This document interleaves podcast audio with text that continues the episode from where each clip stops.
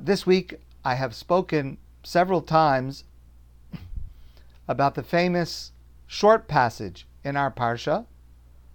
The Parsha is Naso, the passage of Birchas Kohanim, the priestly blessing. And the passage starts by Yadaber Hashem el Moshe Lemor.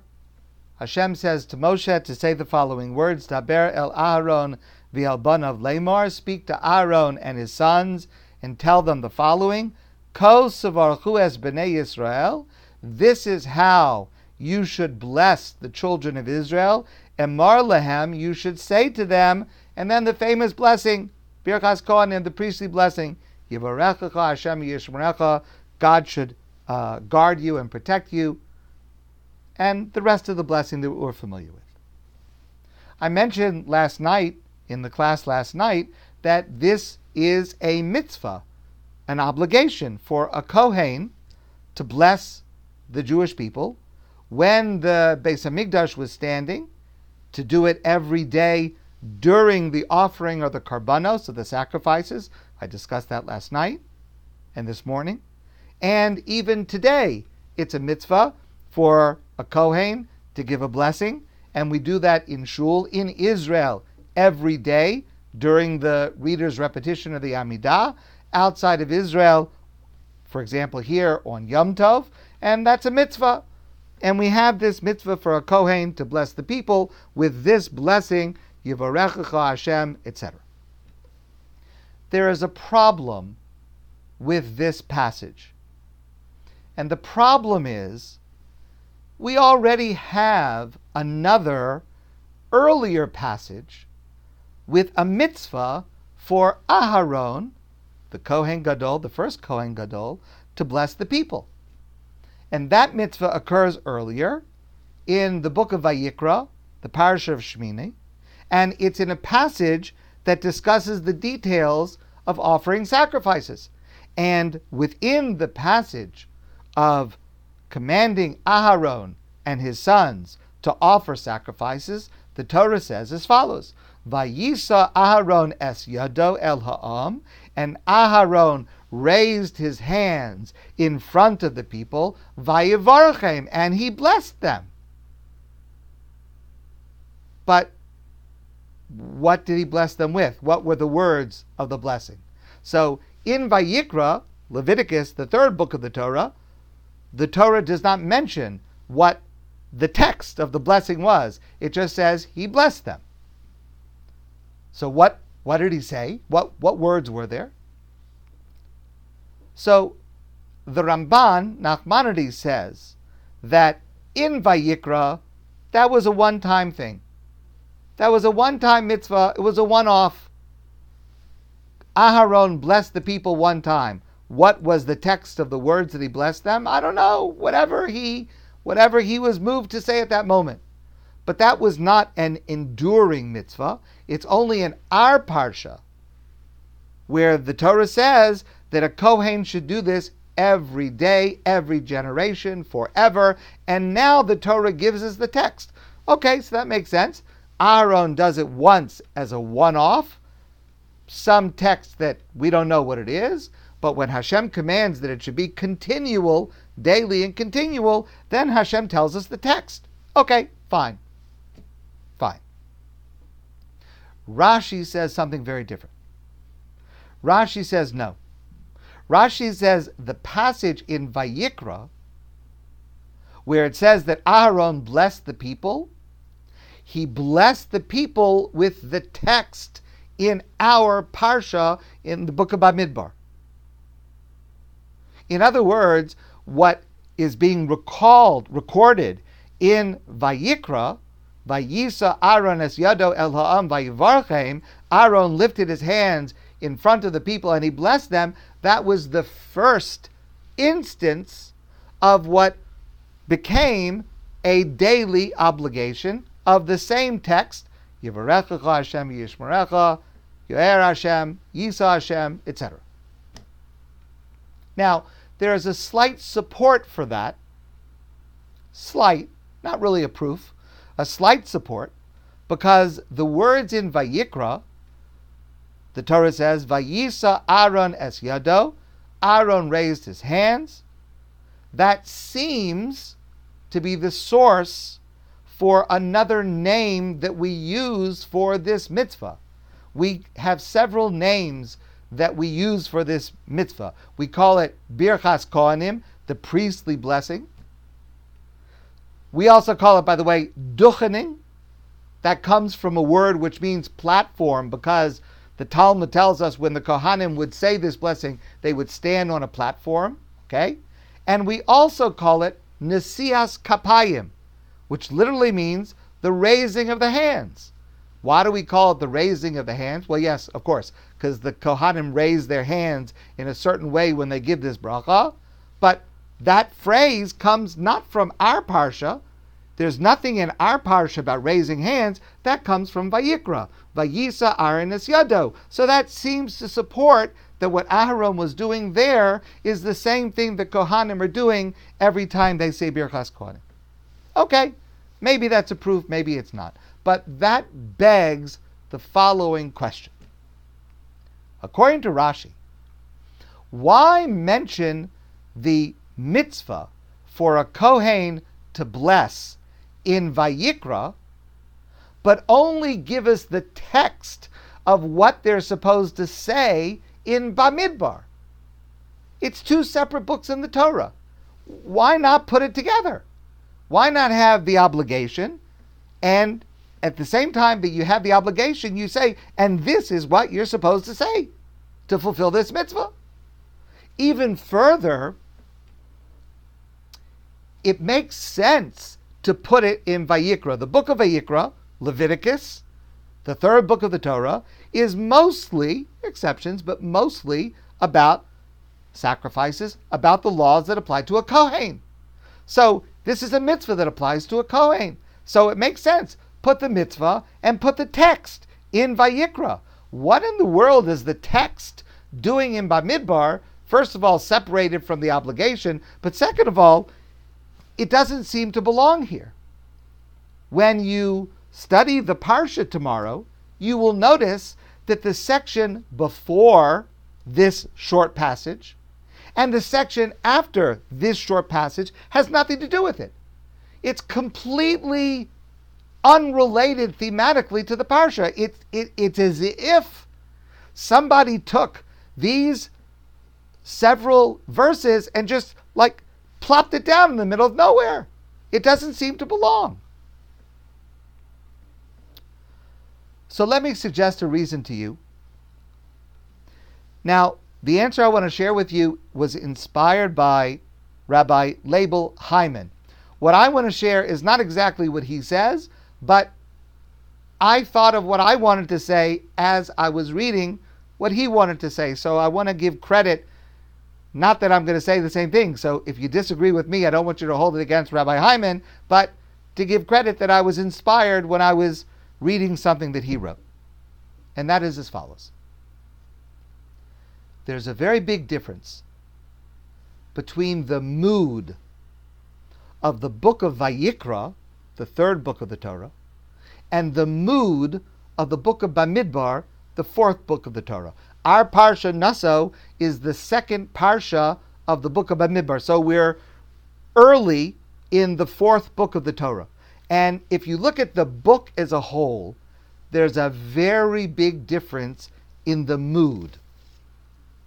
Vayikra, in general, there's some exceptions, but Vayikra in general is about the people of Israel united. It's about sacrifices where you have one person offering on behalf of everyone, it unites everyone in general, the mitzvahs that we have are mitzvahs that unite the people. We don't have anything about complaining, about divisiveness.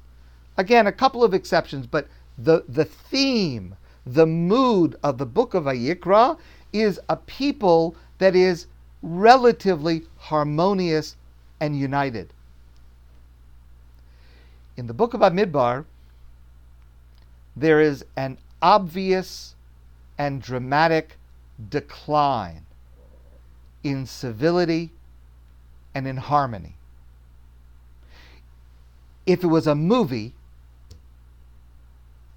you would notice when they get to the book of Bamidbar, the sky gets dark and you hear this scary music and you understand something bad is about to happen because in the book of Bamidbar, there are a number of things very negative that happen. Now, there are many, many examples of this. I want to speak a little just briefly. There are many expressions of the difference in the mood, but just to point out, just very, very briefly, if you look at our Parsha of Naso, the passages that come before this priestly blessing, the Birkas Kohanim, there's a mitzvah of Sota, a very difficult mitzvah about a marriage that's fallen apart, divisiveness and arguing and jealousy and suspicion. There's a mitzvah of Nazir that also has some negative connotations. And next week, the Parshas Beha'aloscha, wow, everything falls apart. Everything falls apart. We start to see Nebuch, Moshe's leadership declining, the people rebelling. We have the story of the Meraglim, the spies. We have the rebellion of Korach. The rest of Bamidbar, it's just, it's, it's, it's just, it's bad news. This bracha, this blessing, ends with the famous words, V'yasem l'cha shalom, and God will grant you peace and harmony and completeness. This bracha, the text of this bracha, it needs to be here. We need it here. It is more necessary when problems and challenges are arising to remember the need to work on shalom, on peace. So the mitzvah is in Vayikra, where it belongs. That's where we expect it to be. But God commanded that the text should be delayed and written down later, not where it belongs connected to the mitzvah, but where it belongs where we need it, where we need to remember v'yasem l'cha shalom to ask God to bless us for peace. It's needed in Bamidbar. And this is a very practical lesson for every single one of us. I often talk about how we should respond to a challenge, to a crisis. I realize that I repeat myself. I, I do it on purpose because this is a really important subject. In a crisis, in a challenge, don't get angry, don't lose your temper, don't panic, stay calm, trust in God. Those lessons are crucial life lessons, and I know that I repeat them to you frequently. I want to confess something to you. I want to be honest with you.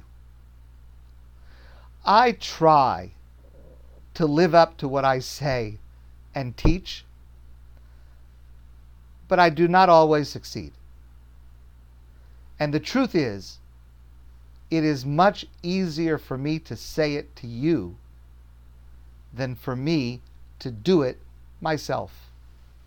That's, that's just the truth. But I want to share something that works for me. And maybe it'll work for you not 100%, but I find that this strategy very often works for me. And the strategy goes like this this is what I do. If I am walking into a crisis, if I am walking into, God forbid, a hospital room where things are not going well, if I am walking into a meeting that I know is going to be contentious. I try to say to myself, in order for me to be helpful in the situation that I'm walking into, I need to be calm. I need to not get angry. I need to trust that God has a plan even if I don't see it. And I, I say that to myself. And often that helps. That's why the bracha is here. The bracha is here to remind us that if you are entering a situation of contention, of divisiveness, just before you enter it, focus on peace.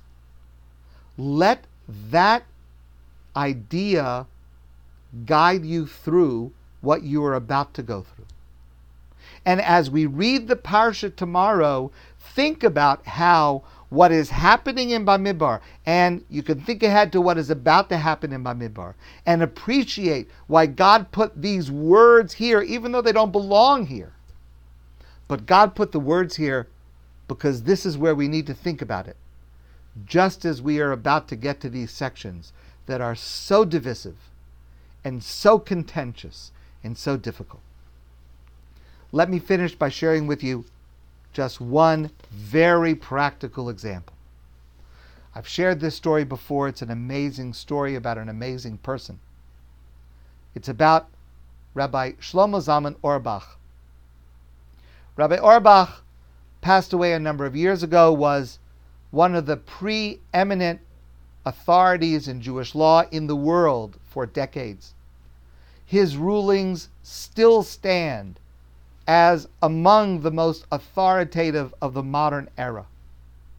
And along with his genius, I would say not along with his genius, but I would say connected with his genius, is his character. And the stories about him are just incredible and inspiring stories. So here's the story I want to share with you about Rabbi Shlomo Zalman Auerbach. Rabbi Shlomo Zalman Auerbach one day was coming home at the end of a long day. It was nighttime. There was a student with him that was accompanying him to his apartment. And he came home to his door. And as he got to the door of his home, he stopped. He stopped. And he brushed off his jacket. He fixed his hair. He made sure that his tie was straight before he knocked on the door to go in. So he's going into his own house. It's late at night. So the, the student said to him, uh, Rebbe, is there something, is there like a party going on inside that you're like getting ready? It's like you're, you're going to be on stage. You want, you know, you want to look nice. You want to, you're getting ready. There's a, there's a word for that. It's called preening. The person is preening. You know, you check your hair, you fix your collars, your, your, your cuffs. That's called preening. That's what he was doing. Rabbi Auerbach said to his student, My wife is inside. And when I go inside my home, that's the opportunity to fulfill the mitzvah of Shalom Bayis. And I want to be ready. I want to be prepared. I want to be in the right frame of mind to greet my wife in the right way, to set the tone for what happens at home, to make sure that there's shalom bayis. Very practical example. Whether it's that example or other situations, if you're going into a situation with the potential for a problem, take a moment think to yourself what qualities are needed in order to be effective in the situation into which you're walking. I have found that it helps me. Perhaps it will help you. My friends, have a great Shabbos, and I look forward to seeing you soon in person.